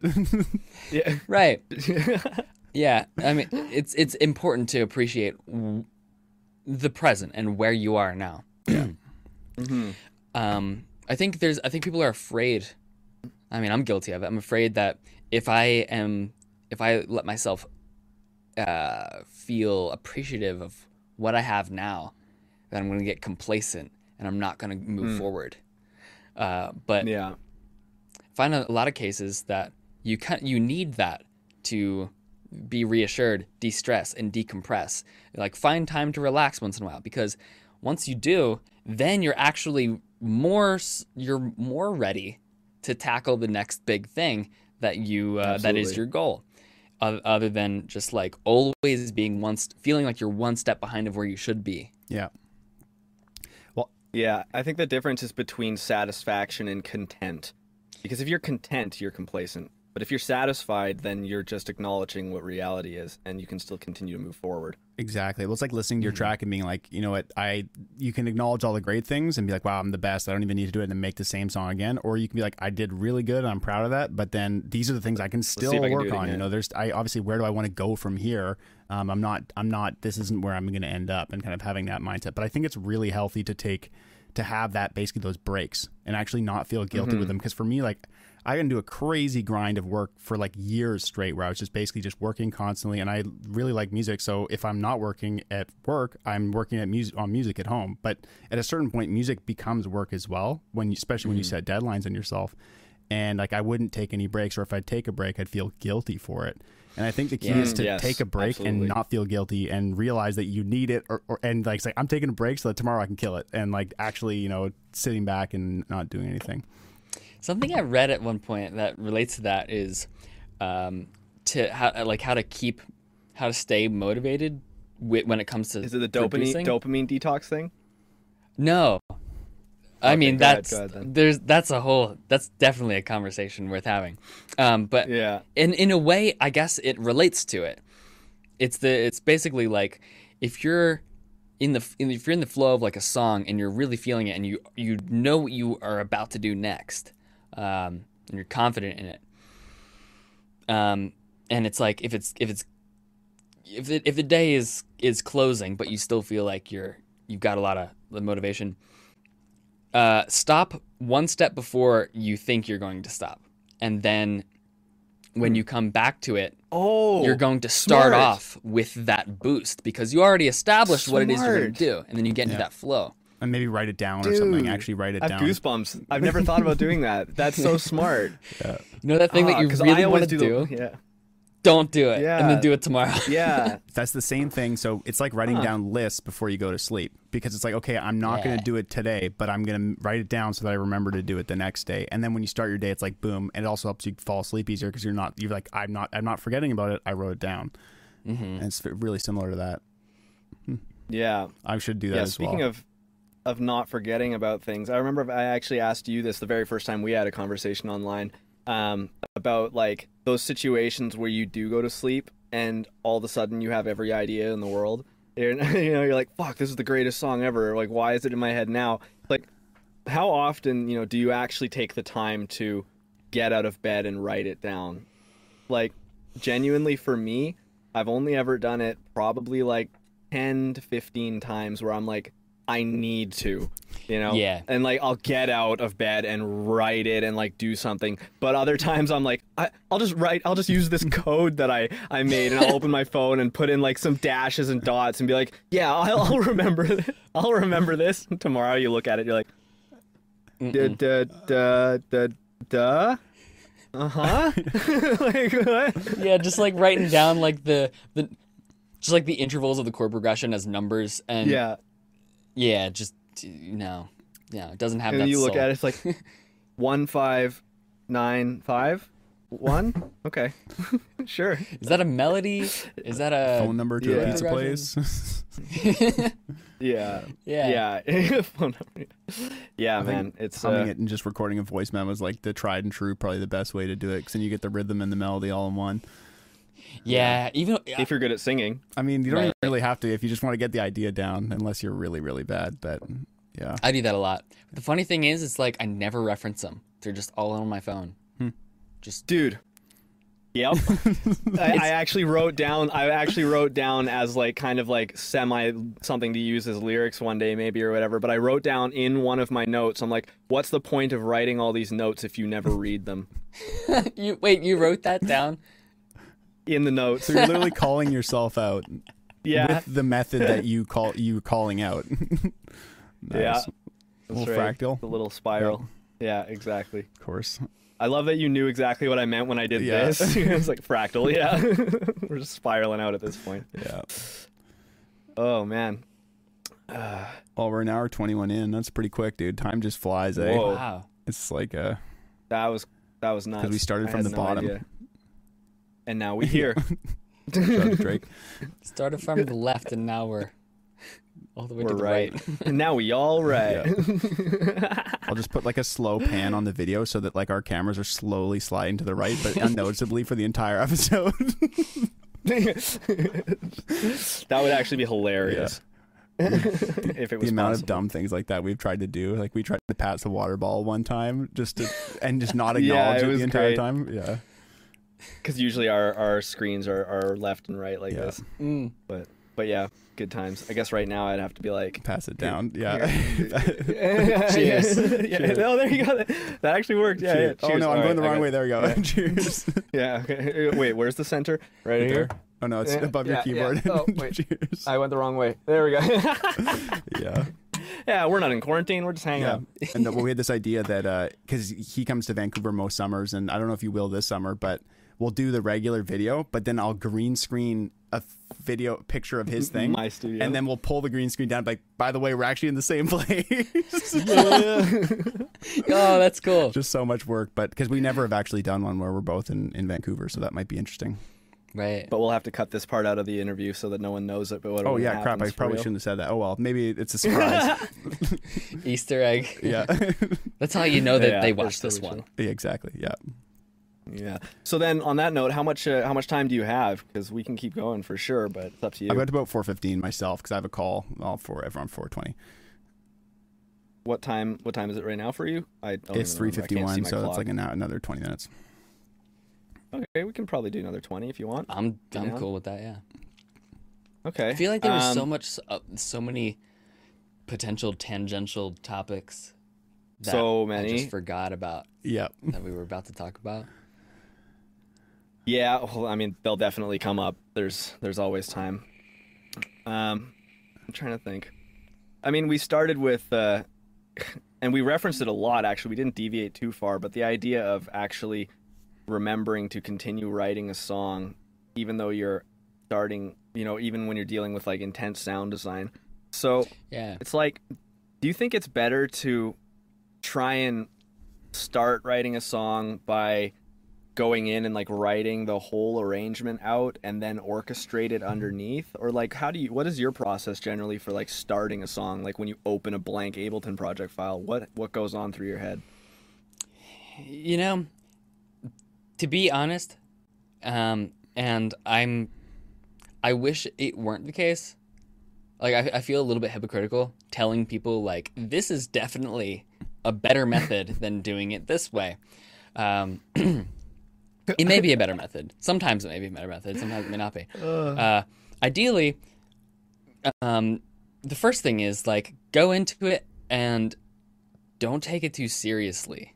I think that's the that's the first thing, because like whenever I sit down and have some kind of intention about how this is going to exist in the world mm. externally, whether that be how are my friends or audience going to think about what this is going to be or like go, hearing a song and I'm like, "Ooh, I want to do that." But, but but better or something or like put a twist to it or mm-hmm. like have this elaborate idea or this potential idea for something elaborate that seems like a good idea in the moment and i try to get to work on that um, the when you're starting off with a blank slate i think it's it's the most important to get into uh, a flow state and not worry about all these technical things, uh, not worry about like how it's going to be received and uh, I guess the uh, what is it called um, the, the the logical logistical outcome because mm-hmm. Uh, yeah. when I when I do that I'm oftentimes I'll just either abandon the song because I just like lose steam. Probably because it's not actually coming from a genuine place in the first place. Yeah. I don't realize that mm-hmm. until I have, until after I try it, uh, or um, I'm having uh, uh, uh, it just takes a really long time, and I'm working on it for months mm-hmm. and I'm still not satisfied with it. And then I'll get some idea, some new idea. I'm like, ooh, let me just write this down real quick in a new session, and then yeah, that ends up being the, the better song in the matter of like a couple days and it's done. mm-hmm. Well, it's probably also yeah. because you're like you're literally building up all this energy. You're trying to write something like you want to write something, but you're limiting yourself to that project file and the constraints of it. And you're like, oh, I have this idea. And it's like, nope. And then you're doing that for a period of months. So like for me, it's like you're building up that creative energy. The moment you step into a fresh place and you don't have any limitations, it's like boom, go. Yeah, and, uh, you hit the ground running. Exactly. Yeah. So I would yeah, say it's like you almost limit yourself. Uh, you almost like limit yourself to all the your potential, you know, tangents again, like of what your your music could be when you're focused so specifically on trying to recreate something that like at the end of the day, you know, any experienced producer will tell you is unlikely to turn out exactly like what was in your mind. Right. I really wish we had a way to plug in a little eighth inch jack into my brain and then have it plug in whatever I want, but unfortunately it's really difficult to do. Yeah, Got to talk to Elon Musk about that. I feel like he's probably mm-hmm. working on uh, that with the Neuralink. But hell yeah, like, are you working on a DAW for that? Please. Uh, but so I anyway going back, I th- I think the best way to approach would be, um, if you're gonna do if you're gonna write horizontally, and what I mean by that is kind of like write out the skeleton, try not to focus on sound design or mixing. It's important to to at least for me, and I think it's the case with a lot of other producers, it's like if it doesn't actually sound good, like if the sounds you're using don't sound pretty good off the bat that you're using, whether it be presets or patches or stuff, and that's why I'm always about like doing sound design jams and making your own presets. Mm-hmm. But I'll get to that in a minute. Um, then it, that's not going to be enough to to sustain you. Um, I don't think, unless you have like a full, fully fledged idea out in your mind already, and you could you could theoretically just notate it on paper. Um, it's it's tough to do that, just like flesh the whole thing out without doing like mixing or stuff along the way.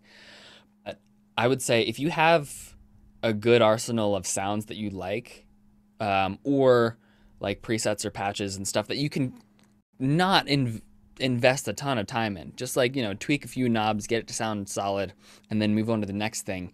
You don't want to lose that creative compositional mm-hmm. flow. Uh, I think mm-hmm. I think that can be found in sound design, um, but when it comes to composition, it seems to be a much more um, elusive, ethereal thing. It's like yeah, you feel like absolutely. you may be on a on a roll, spend one more minute trying to EQ that kick drum, and you might just lose the You're whole done. thing. Yep. Yeah. Yeah. Even even going as far as like if you don't have a, a a, a strong sense of like ear training or like interval understanding, like even like I have a melody in my head and you're like, okay, time to find the first note. If it like for some people and I, for me back in the day, if it takes too long for me to even just find that pitch to start it, I've already forgotten the melody. Yeah. Or you know, if I can't find the next one, right? So it's like you need to get those important things. Elusive is like the perfect word. You need to get that elusive stuff on the screen now because you can spend all day doing sound design later. That's it's easy. You know, that's the yeah. that's the easy part. Right. And yeah, that's fun too. I think doing designating a like sitting down and I guess asking yourself, do you want to write a song or do you want to make sounds? Mm-hmm. Yeah, because mm-hmm. they're very different thought. They're very different things. I mean, there of course there's a lot of mm-hmm. overlap, especially when you're making electronic when you're making electronic music. I mean, the opposite of that. Uh, but a, a, parallel that would be an extreme case of that would be like, okay, go into the studio um, with your band and yeah. try to try to build your instruments real quick before you record. Like yeah, you know, such some, a waste of time. Yeah, you already have the instruments. Yeah, so you don't have to worry about that. You already have the sounds that you made and con- and constructed. You don't have to worry about that. Yeah. So I'll either sit down yeah. and just open up a synth, and I'll use. Lately, I've been using Edison, the uh, ImageLine plugin, because mm. I really like the ability to just not be restricted to your timeline uh, and just record audio mm. and then just start throwing effects on and just recording everything that I'm making. And the great thing about that is you're not committed. You don't have to be uh, committed yeah. to any sound. And I think even though you may not think, like if you're not recording, you may not think that you're committed to anything, but I think subconsciously you are pre- mm-hmm. definitely preventing yourself from doing a lot of explorative things, especially when you're starting to come come on uh, stumble upon something that sounds good, like a cool sound, mm-hmm. you, you're you become less and less inclined to make dra- like broad strokes. Yeah. And change yeah, that absolutely. drastically. And so I think just recording everything that you're doing, at least you have a good chunk of that good sound uh, that you can just you know use, and then just save the whole thing as a stem and reference it later, or you know if you want to go through it and pick out the gold and then save those as as uh, stems later or save those. Yeah, but the options are there. Yeah, sample yourself. Yeah, yeah exactly.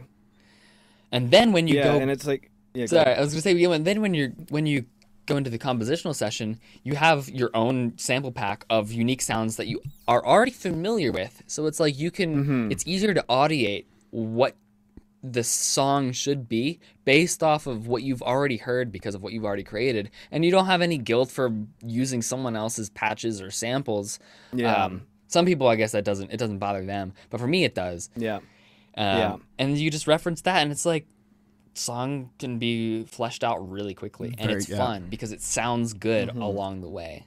Yeah, I think that's and sounds like you. Yeah. Yeah, and it's unique.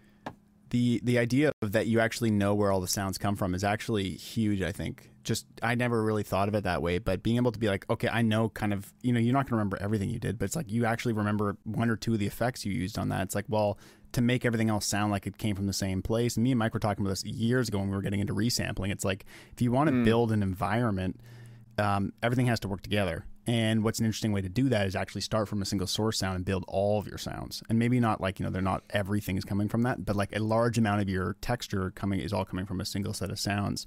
And yeah. I and I think the familiarity of having uh, kind of that procedure, like knowing where all these sounds come from, you know, it's like you're familiar with them all intimately because you spent hours kind of coming up with them.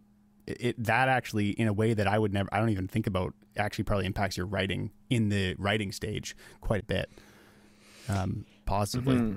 Are are there are two things that um, I, I would need you to clarify? Are you referring to like starting off with a single sound and then branching that off into multiple sounds, or are you more so referring to understanding how something can become Yes, I, I, I subtangented in the middle of that, but uh, okay. I, the the main thing was branching off what you said was um, when you make your own samples, you actually know how they were made. So that's for me, that's probably yeah. the biggest thing. But then, and then my side tangent was also if you make something and you make a bunch of things all based off the same kind of parent, um, mm-hmm. those can also have some familiarity. So you have a pack where everything is actually from the same environment.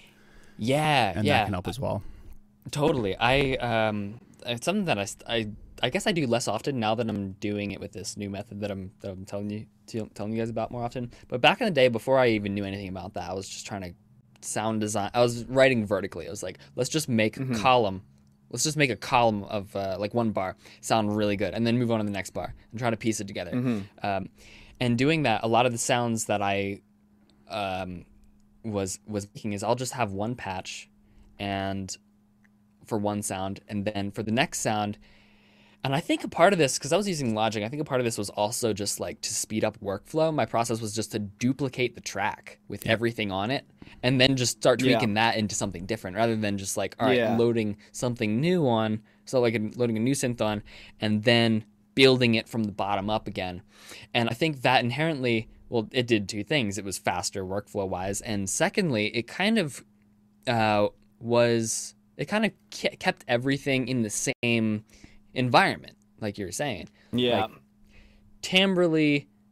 yeah, it's it's like when you have something that is, when you have two of the same sounds, you have a better sense of I think where you want to go because mm-hmm.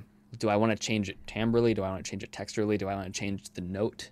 Uh, or uh, yeah, it's easier to destroy something than it is to con- to, to create something. And if you if yeah. you start from a sound design session, say you start with a single sound, and then you basically, you know, the way I see sound design is it's a bunch of branches. You can go off in all these different directions, and say you mm-hmm. just go off in all those different directions, and you make a whole pack out of it. You essentially can skip the entire process of exploring and you have it all just in samples. And so then you can basically yeah. pick the path that you think makes the most sense because you know when you have that evolution of a sound like, where it's like it's literally morphing into sound into sound. I find those that's very interesting in that it's basically you know it's it's automating in ways that people can't even think because like they've never even thought of using those methods of doing it. And if you have it all in samples, you literally have all those paths already designed, and you can just kind of go through them and just grab them and put them where they need to be in a song. And you know, that's just that's dropping so samples is really easy because doing that from yeah. a resampling way is almost it's very hard to write if you're doing that level of resampling.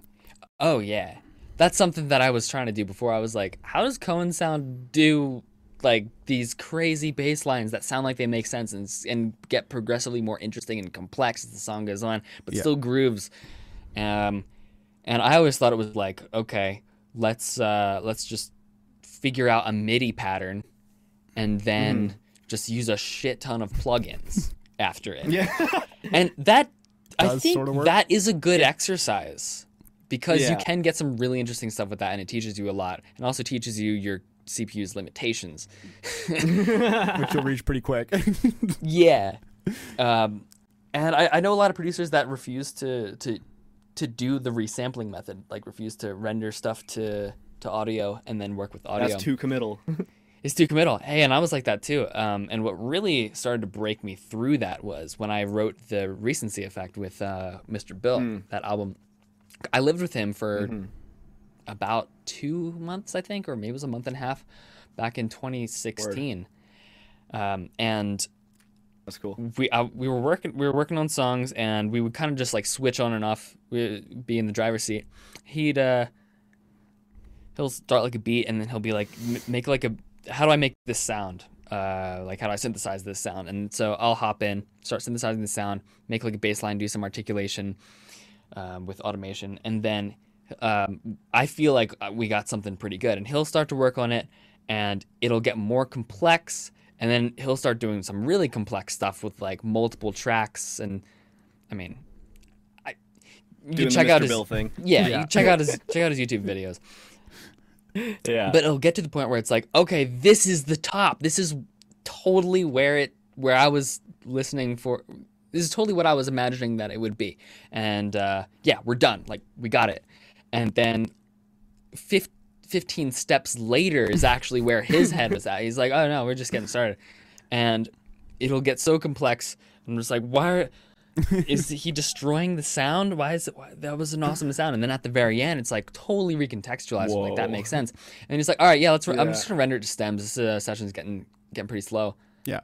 And I'm just like, uh, why? we have so much. Um, we have so much just like crazy innovative stuff going on right there. Like I'm attached. Yeah, what if I want to change a MIDI? Yeah, what if we want to change the note? And he's like, we'll just do it in audio. Bruh. Fuck it. Yeah. and so he'll yeah. render the whole song. We had like 60 tracks of just like synths and uh, percussion. He'll render all of it down to like three stems. Whoa. And it was just get, like we, we did this for like every song. And initially it was just like giving me anxiety and it was like I don't even I don't know what to do. I don't know how to work on this anymore. And then I'll, I start seeing what he was doing with the audio and I'm just like wow, that actually with you're committing to deleting the past. Yeah. In a sense. Mm-hmm. And you have so much more. future. Yeah. It's like throwing and, away the baggage that's in your brain because when you're looking at that project file, there's so much in your brain that it fills up. And as soon as you get rid of it, it's like, and it's like, okay, now we got three samples again. Boom. And then you can, that's actually, yeah. That's it. Yeah. If you think that you're capping out, I guess this is advice for, uh, for producers who have tons of, tons of tracks in their, in their track you know tons tons of audio yeah. tracks in there uh, or MIDI tracks in their session. Yeah. If you think if you think you're, um, you know, you did the best that you c- could with the song, and uh, you can't get any better. Like, it, or if you're trying to think outside the box, trying to to innovate your sound, and you're like, this is the best that I could do, render them down into just a few stems, mm-hmm. and then you know, ha- uh, and go from there. Just have fun with that. Because it's like, I mean just save as save as a new version. It's still there. It's exactly. Fine. just yes, knowing that it's fine there. You never go yeah. back to it anyway. Yeah. Or you rarely yeah. go back to it. Uh, but for yeah. me that like i thought that i was done a song uh, i'll render it i'll render stems for mastering and the next thing i know i'm in the new master session with just a couple stems that i thought was going to be a master session ended up maxing it out back to 60 tracks because I'm doing all this crazy new automation and audio editing. I'm just like, wow, I never knew that it would sound like this and be this dense with just Detail. goodness.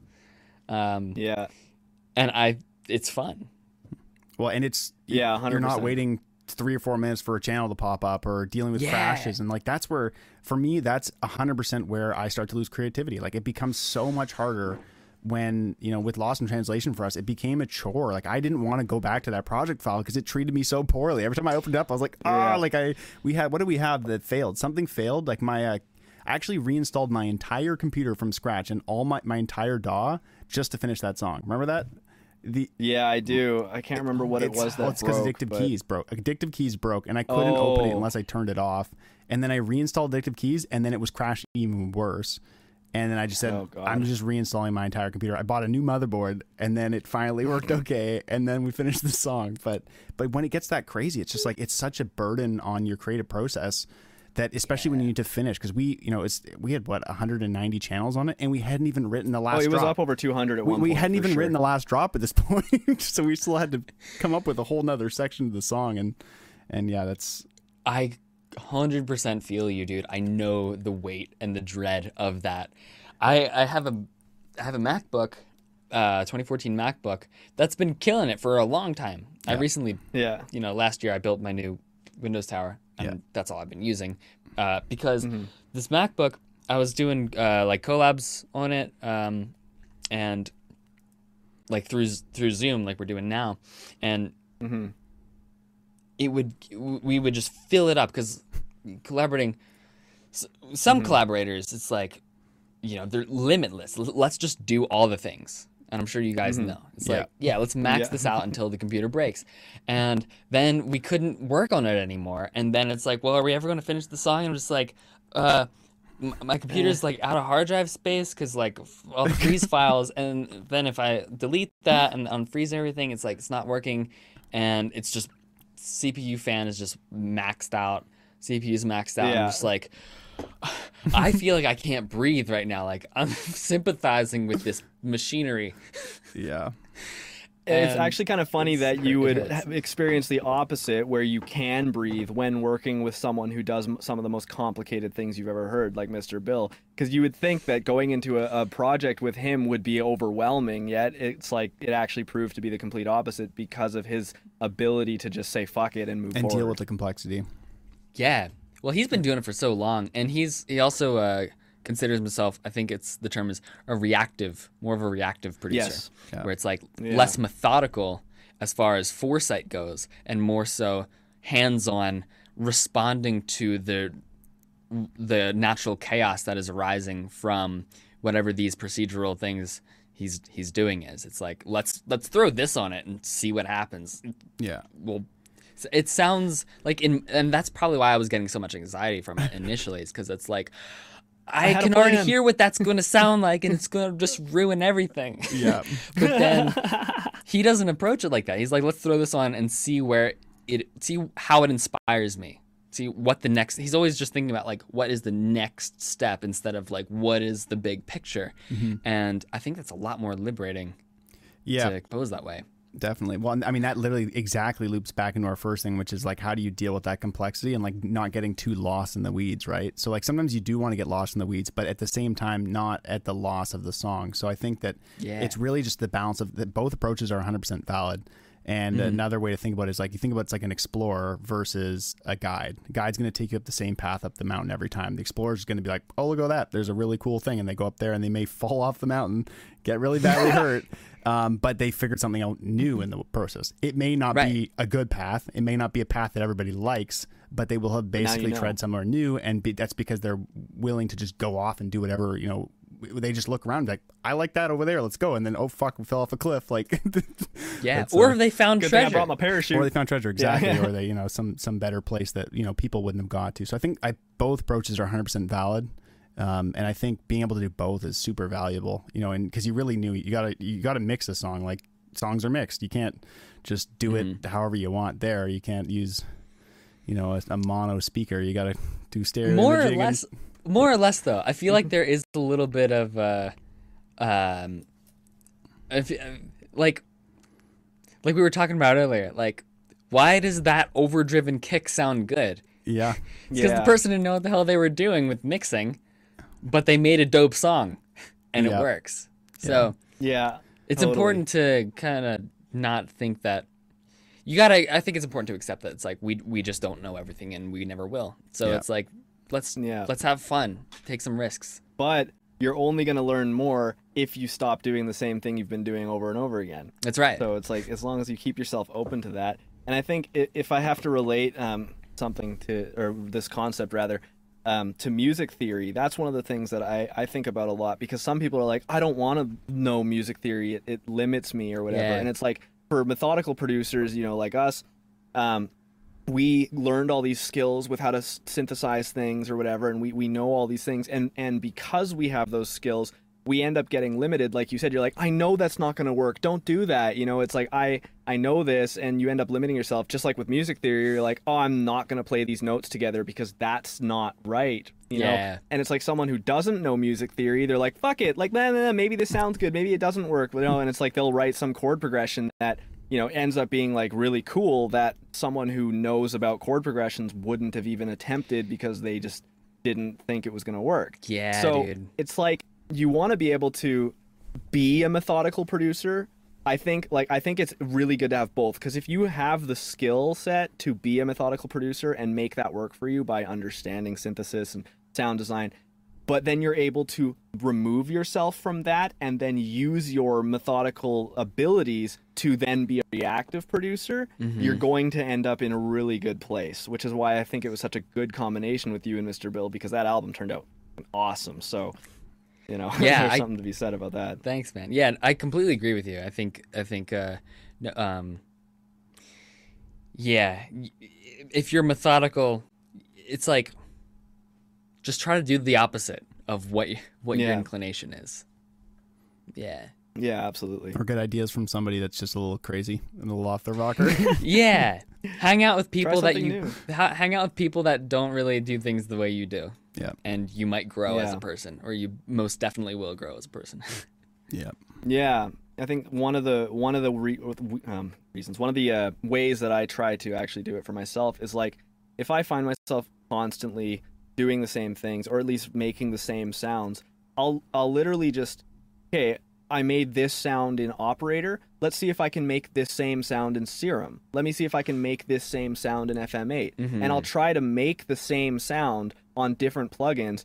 And through that process, I will learn, you know, not only how to use a new plugin, but I'll also learn the limitations of those new plugins. And I'll also learn, you know, if some of them are better than others or if if there's a different approach to something. And that's kind of an easy way to not feel scared by diving into a new area because it's like again bringing familiarity with something different you get to try something you're familiar with but in a different environment and then it might inspire some new creativity yeah yeah yeah i think that i think doing that versus let me create something completely new that i've never done before with something new that i've never yeah. used before um, if you yeah. are yeah trying to create something that you've already created so many times with another synth you're almost it's it's like it's it's it's more of like a being pulled through this new through this maze of this new thing than it is like brute forcing and pushing yourself through yeah. a, it's almost like the, the light is there um, you just have to figure out